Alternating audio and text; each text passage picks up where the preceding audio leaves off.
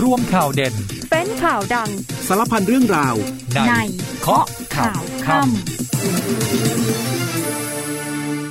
สวัสดีค่ะ คุณผู้ฟังคะต้อนรับเข้าสู่ช่วงเวลาของข้อข่าวค่ำนะคะ วันนี้พฤหัสที่ 5 มกราคม คุณผู้ฟังอยู่กับดิฉันยุวธิดาภูคำนวณค่ะ มาพบกันช่วงเวลา 19นาฬิกา30 นาทีแบบนี้ เรื่อยไปจนถึง 20นาฬิกาโดยประมาณ ผ่านทางสถานีวิทยุในเครือกองทัพบบกนะคะ แล้วก็ Facebook Live ของข้อข่าวค่ำก็ได้ หรือว่าหลังจบรายการนะคะ รับฟังเราได้อีกหนึ่งช่องทางผ่านทางพอดแคสต์ของ News เกาะข่าวค่ำค่ะ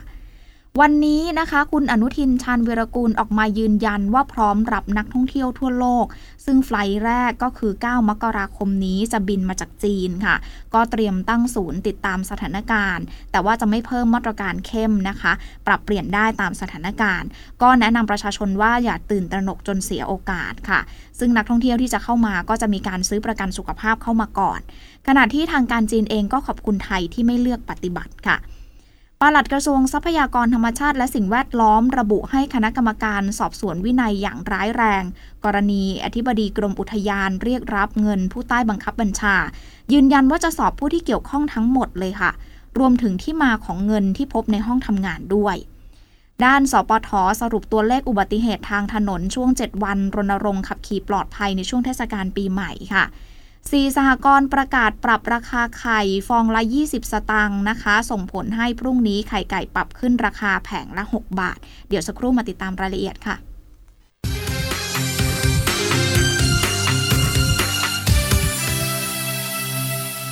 กลับมาข้อข่าวกันต่อค่ะ คุณผู้ฟังคะค่ำนี้เริ่มกันที่เรื่องของการเตรียมความพร้อมรับนักท่องเที่ยวค่ะ หลังจากจีนเขาเปิดประเทศอย่างเป็นทางการก็คือ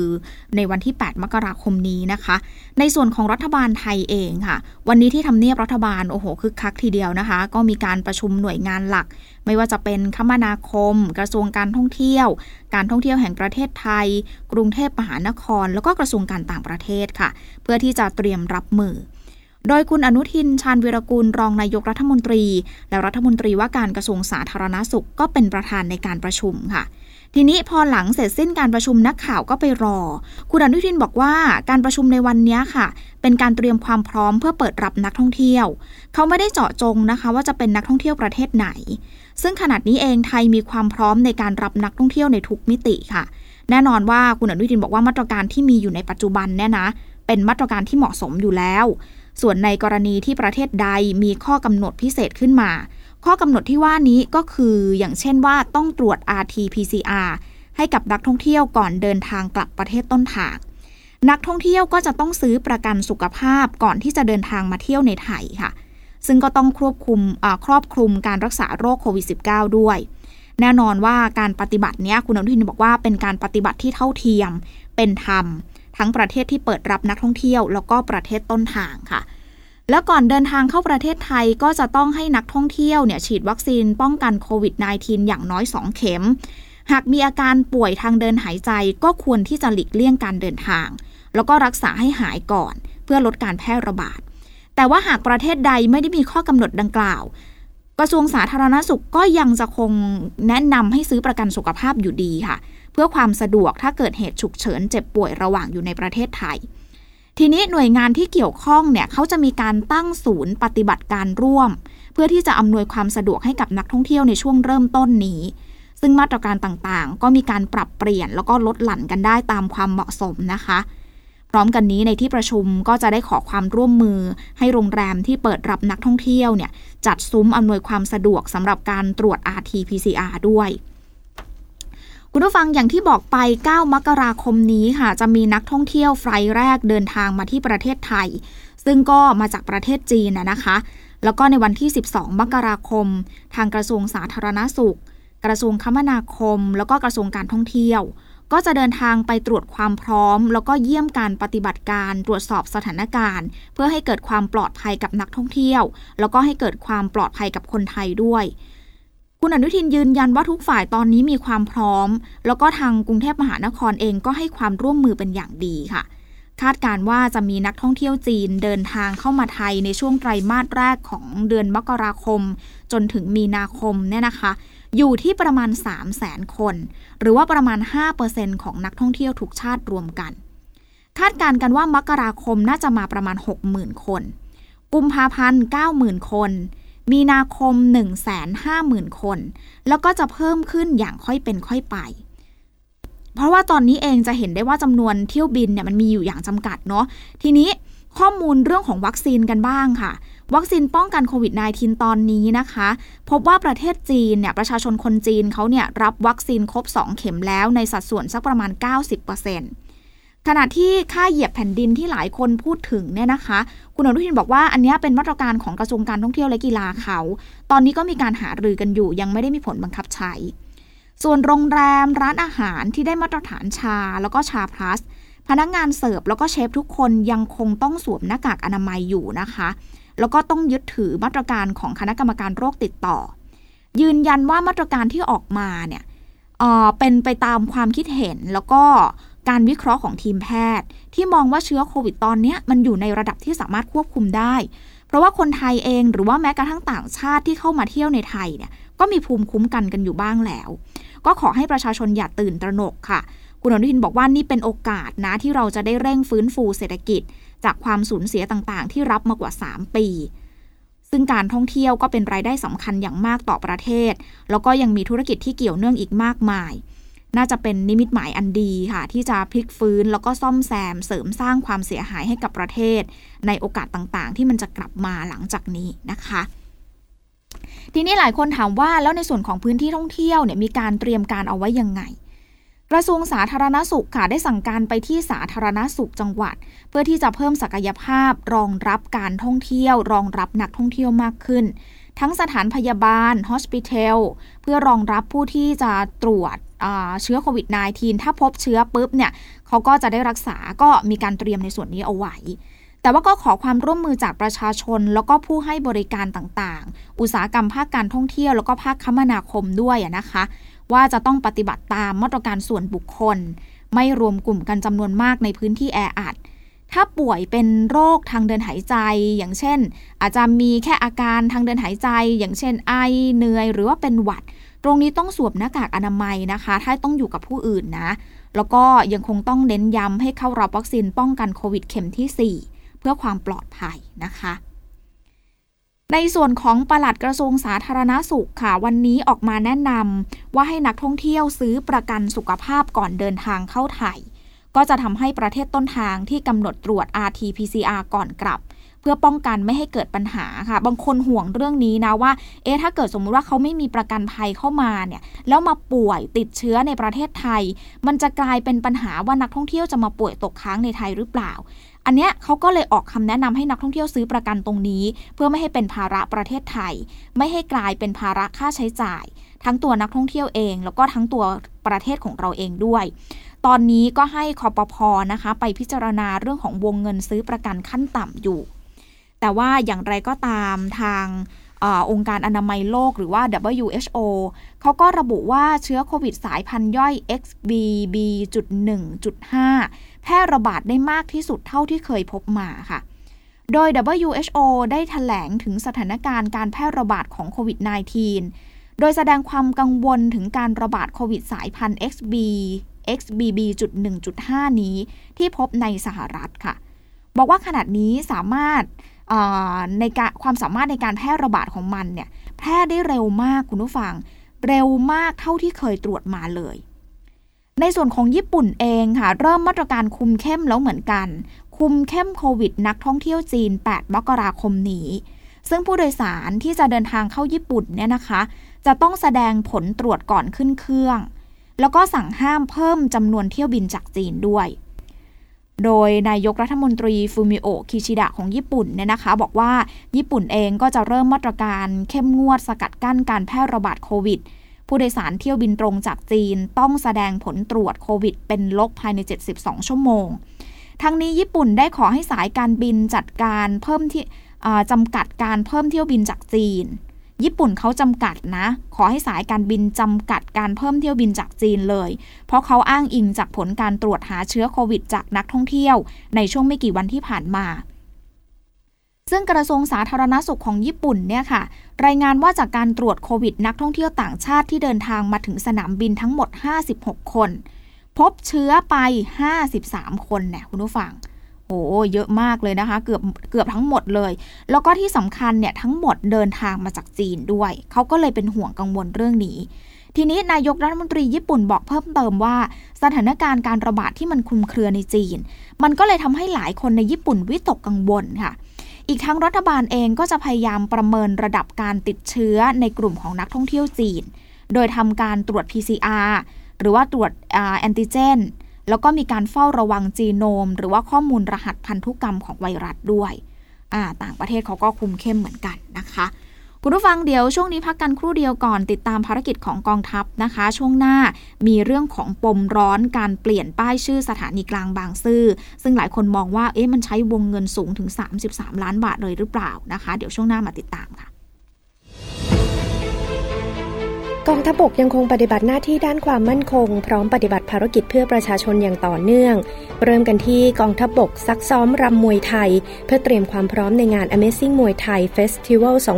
2023 ที่จะจัดขึ้นในวันที่ 6 กุมภาพันธ์ณอุทยานราชพักอำเภอหัวหิน จังหวัดประจวบคีรีขันธ์ กองทัพภาคที่ 3 จัดกำลังพลร่วมกิจกรรม จิตอาสาพัฒนาปรับปรุงภูมิทัศน์ทำความสะอาดบริเวณริมน้ำน่าน ตั้งแต่บริเวณสะพานนเรศวร จนถึงหน้าวัดโพธิยาน หวังสร้างจิตสำนึกในการดูแลรักษาพัฒนาสิ่งแวดล้อม พื้นที่สองฝั่งริมแม่น้ำน่าน เช่นเดียวกับกองพันทหารปืนใหญ่ที่ 19 กรมทหารปืนใหญ่ที่ 9 จัดกำลังพลจิตอาสาร่วมกันทำความสะอาดปรับปรุงภูมิทัศน์ วัดบ้านสะตำบลบ้านสะอำเภอสามชุก จังหวัดสุพรรณบุรี พร้อมกับส่งเจ้าหน้าที่เสนารักษ์ทำการตรวจสุขภาพเบื้องต้นให้กับประชาชนกองพลทหารมาที่ 2 รักษาพระองค์จัดกำลังพลจิตอาสา พร้อมกับอุปกรณ์ทำความสะอาด พัฒนาวัดพระพุทธฉายจังหวัดสระบุรี มณฑลทหารบกที่ 38 เข้ารับซื้อฟักเขียว โดยนำมาประกอบอาหารให้กำลังพลภายในหน่วย ช่วยเสริมรายได้ให้เกษตรกรในพื้นที่อำเภอท่าวังผาจังหวัดน่าน ศูนย์บรรเทาสาธารณภัยมณฑลทหารบกที่ 12 ส่งเจ้าหน้าที่สารวัตรทหารร่วมออกดูแลความสงบเรียบร้อย พร้อมอำนวยการจราจรในชั่วโมงเร่งด่วน ในพื้นที่จังหวัดปราจีนบุรี กองพันทหารราบที่ 2 กรมทหารราบที่ 13 มอบผ้าห่มกันหนาวตามโครงการกองทบกร่วมใจต้านภัยหนาว ให้กับผู้สูงอายุผู้ป่วยติดเตียง และประชาชนกลุ่มเปราะบาง ในพื้นที่บ้านโนนสมบูรณ์ตำบลนากว้างอำเภอเมืองจังหวัดอุดรธานี เพื่อบรรเทาความเดือดร้อนที่เกิดจากอากาศหนาว และปิดท้ายกันที่กองพันทหารราบที่ 2 กรมทหารราบที่ 152 ทำการซักซ้อมแผนเผชิญเหตุ เพื่อเตรียมความพร้อมให้กำลังพล รองรับสถานการณ์ฉุกเฉินนักค่ายพระยาเดชานุชิต ตำบลวังพญาอำเภอรามัน จังหวัดยะลา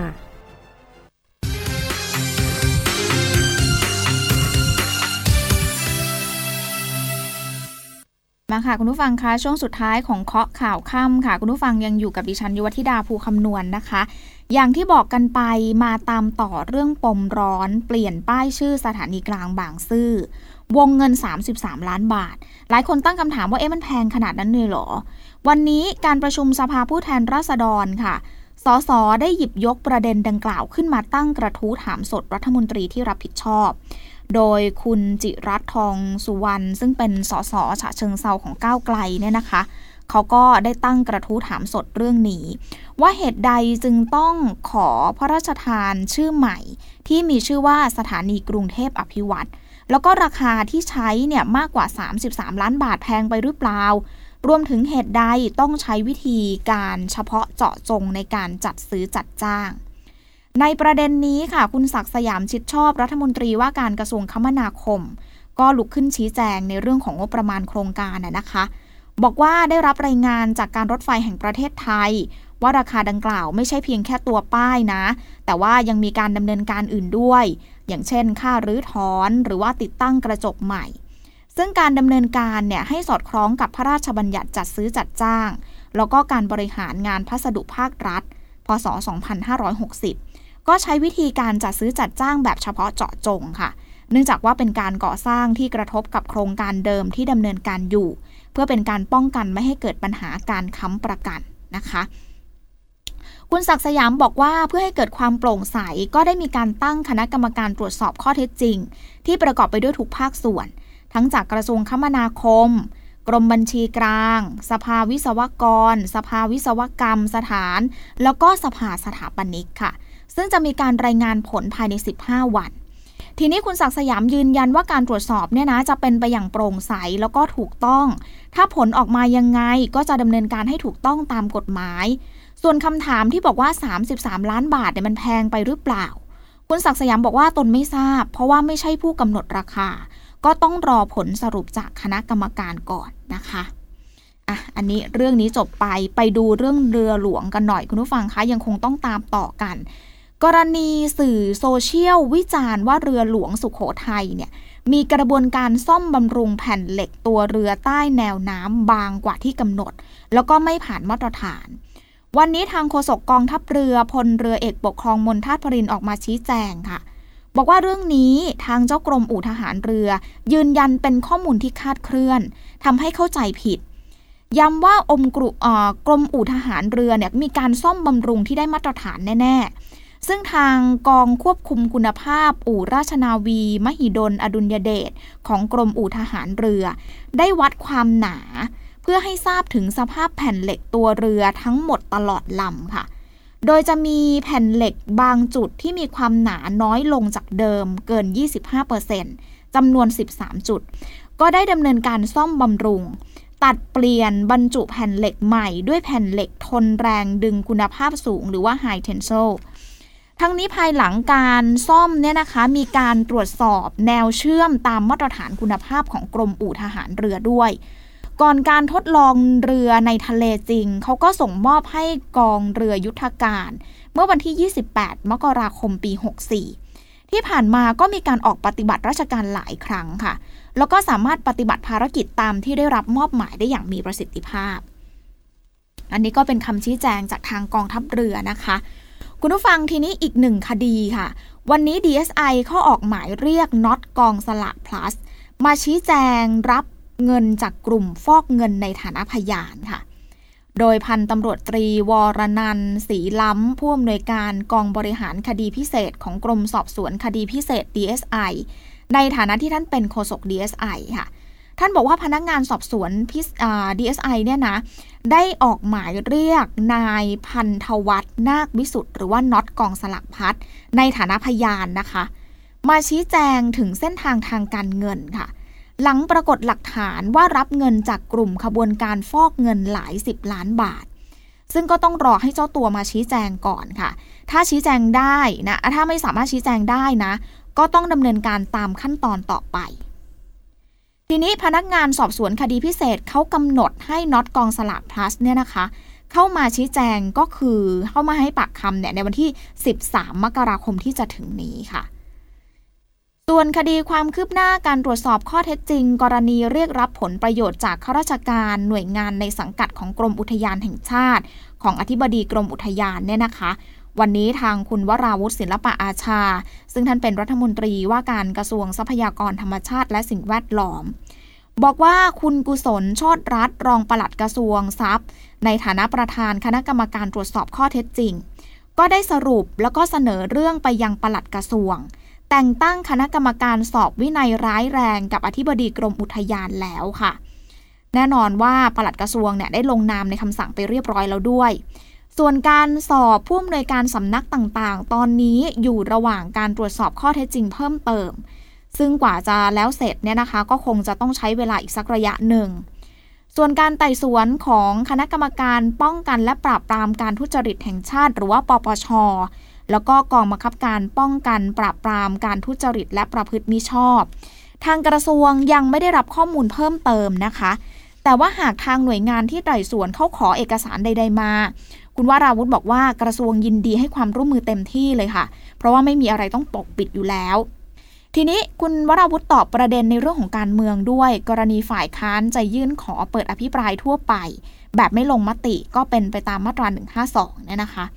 คุณวราวุธบอกว่าส่วนตัวก็พร้อมนะ พร้อมที่จะชี้แจงในทุกประเด็นเลย ที่ฝ่ายค้านจะหยิบยกขึ้นมานะคะ คุณผู้ฟังทีนี้ไปดูเรื่องของฝนฟ้าอากาศทางภาคใต้กันหน่อยเนาะเพราะว่าช่วงนี้โอ้โหภาคใต้เนี่ยต้องเจอกับฝนตกหนักนะคะ ระหว่างวันที่6ถึง11 มกราคมเนี่ยกรมอุตุเขาก็ออกมาบอกว่า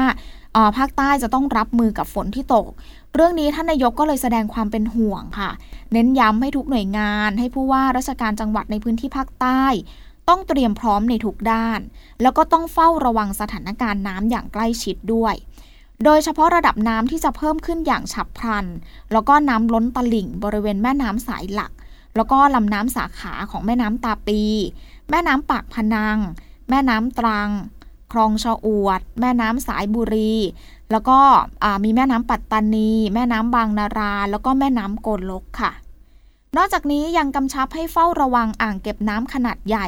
ที่มีแนวโน้มปริมาณน้ำสูงขึ้นกว่าเกณฑ์นะคะ รวมไปถึงอ่างขนาดกลางขนาดเล็ก ที่มีปริมาณน้ำมากกว่า 80%ด้วย แล้วก็มีแนวโน้มเพิ่มสูงขึ้น มันก็จะเสี่ยงแหละคุณผู้ฟังถ้ามันเพิ่มสูงเนาะเสี่ยงว่าจะล้นแล้วก็ไปกระทบพื้นที่ด้านท้ายน้ำนะคะโดยเฉพาะเขื่อนบางลางค่ะ ให้พิจารณาบริหารจัดการน้ำให้เหมาะสม เพื่อไม่ให้เกิดผลกระทบหรือว่าเกิดผลกระทบน้อยที่สุดบริเวณท้ายเขื่อนนะคะ ทีนี้เขาก็เตือนไปที่ประชาชนด้วย บอกว่าประชาชนเองนะแล้วก็เจ้าหน้าที่ก็ต้องเฝ้าระวังเรื่องของคลื่นซัดเข้าฝั่งด้วย เพราะมันอาจจะส่งผลกระทบ และผู้ประกอบกิจการบริเวณชายฝั่งทะเลเอง ตั้งแต่นครศรีธรรมราช ยาวไปจนถึงนราธิวาสอันนี้ก็ต้องระมัดระวัง เพราะว่าเรื่องของคลื่นลมเนี่ยเนาะมันกระทบกับประชาชน ทีนี้เพื่อให้การรับมือสถานการณ์ที่เกิดขึ้น แล้วก็ช่วยเหลือประชาชนได้อย่างทันท่วงที ลดการป้องกันการสูญเสียชีวิตและทรัพย์สินนะคะ ก็เลยได้กำชับดังกล่าวไป คุณผู้ฟังมาพูดถึงเรื่องนี้ก่อนใครที่จะเติมน้ำมันเนาะพรุ่งนี้น้ำมันลดเนาะคุณผู้ฟัง 30 สตางค์ต่อลิตรนะคะเบนซินแล้วก็แก๊สโซฮอล์เนาะทีนี้ถ้าเติมน้ำมันแล้วอย่าลืมนะคะ ขอใบกำกับภาษีด้วย ร่วมโครงการช็อปดีมีคืนได้นะคะ 1 มกราคมถึง 15 กุมภาพันธ์ เอาไปลดหย่อนภาษีกันได้ โดยคุณรัชดาธนาดิเรกรองโฆษกรัฐบาล บอกว่ากรมสรรพากรเนี่ยเขาแจ้งการออกใบกำกับภาษีเต็มรูปแบบจากการเติมน้ำมันตรงนี้นำไปใช้ลดหย่อนภาษีได้เลย จากมาตรการช็อปดีมีคืนนะคะ จะเริ่มตั้งแต่ 1 มกราถึง 15 กุมภาพันธ์อย่างที่บอกไป จะให้สิทธิ์แก่ผู้จ่ายเงินค่าน้ำมัน แม้จะใช้รถยนต์ผู้อื่นก็ได้เหมือนกันนะ เขาไม่ได้ยึดเรื่องของทะเบียนรถยนต์นะคะ ผู้ที่เข้าร่วมมาตรการช็อปดีมีคืนเนี่ยต้องเก็บใบเสร็จการซื้อสินค้าแล้วก็บริการตามที่จ่ายจริง ไม่เกิน 40,000 บาท โดยใช้ใบกำกับภาษีเต็มรูปแบบในแบบกระดาษ แล้วก็อิเล็กทรอนิกส์ตามเงื่อนไขนะคะ ทีนี้ถ้าซื้อสินค้าหรือบริการไม่เกิน 30,000 ใช้ใบกำกับภาษีรูปแบบเต็มในรูปแบบกระดาษ หรือว่ารวมยอดเป็นอิเล็กทรอนิกส์ก็ได้ แต่ว่าหากซื้อสินค้าหรือบริการผ่านออนไลน์ไม่เกินหมื่นหนึ่งก็จะใช้ใบกำกับภาษีรูปแบบเต็ม ในรูปแบบอิเล็กทรอนิกส์นะคะ ต้องมีลายเซ็นอิเล็กทรอนิกส์กำกับเท่านั้น อันนี้ก็ตรวจสอบกันให้ดีนะ คุณผู้ฟังถ้าใครไปช้อปปิ้งต่างๆ นานา ใบกำกับภาษีรูปแบบเต็มท่องเอาไว้เลยอย่าลืมนะคะ ทีนี้ไปดูกันหน่อยเรื่องของเครือข่ายสากรผู้เลี้ยงไก่ไข่ 4 แห่งค่ะ เมื่อวานนี้เขาประกาศว่าจะปรับขึ้นราคาไข่คระหน้าฟาร์ม ฟองละ 20 สตางค์ก็คือปรับจากฟองละ 3 บาท 40 สตางค์เป็นฟองละ 3 บาท 60 สตางค์ก็จะมีผลตั้งแต่วันพรุ่งนี้เป็นต้นไปนะคะ เพื่อให้สอดคล้องกับปริมาณผลผลิตนี่แหละค่ะ เพราะว่าที่ผ่านมาเนี่ยก็มีการปลดแม่ไก่จำนวนมาก เพื่อที่จะรักษาเสถียรภาพราคาไข่ไก่ คือก่อนหน้านี้ค่ะ ช่วงสักประมาณพฤษภาคมถึงมิถุนายนเนาะปี 65 ค่ะ ปีที่ผ่านมา ผู้เลี้ยงไก่เขาประสบปัญหากับไก่ กับไข่ที่มันล้นตลาดมากๆ กรมปศุสัตว์แล้วก็เอกชนเขาก็เลยได้ขอความร่วมมือให้แก้ปัญหา ทั้งการเพิ่มปริมาณการส่งออกไข่ไก่ แล้วก็การปลดแม่ไก่ยืนกรงก่อนกำหนด ก็เลยส่งผลให้เสถียรภาพการผลิต แล้วก็ราคาเนี่ยมันอยู่ในสถานการณ์ที่เหมาะสมนะคะ อยู่ที่ประมาณ 3 บาท 60 สตางค์ต่อฟอง เมื่อวันที่ 17 สิงหาคมที่ผ่านมา จนกระทั่งในเดือนพฤศจิกายนปี 65 ค่ะ ราคาเริ่มมีแนวโน้มลดลงอยู่ที่ 3 บาท 40 สตางค์ต่อฟองนะคะ คุณผู้ฟังปิดท้ายกันที่ข่าวดีนะคะ รัฐบาลเขาออกมาเน้นย้ำลดค่าธรรมเนียมโอนจอง บ้านพร้อมที่ดินคอนโดราคาไม่เกิน 3 ล้านบาท มีผลแล้วถึง 31 ธันวาคมนี้นะคะ ไปติดตามรายละเอียดกันได้นะคะ หมดเวลาของข้อข่าวข้ามแล้วค่ะ กลับมาพบกันใหม่ในวันพรุ่งนี้เวลาเดิมสำหรับวันนี้ดิฉันยุวธิดาภูคำนวณลาไปแล้ว สวัสดีค่ะ กข่าวทั้งวันให้คุณรู้ข่าวไม่ตกประเด็น ช่วงเคาะข่าวค่ำกับพิธีกรคนข่าว พบกันทุกวันจันทร์ถึงวันอาทิตย์ไม่ควรพลาด เพราะคุณจะไม่ตกข่าวที่คิดแล้วเคาะ ทุกวันส่งตรงถึงคุณ ตั้งแต่เวลา 19นาฬิกา30 นาทีถึง 20นาฬิกาโดยประมาณ ทางสถานีวิทยุในเครือกองทัพบบก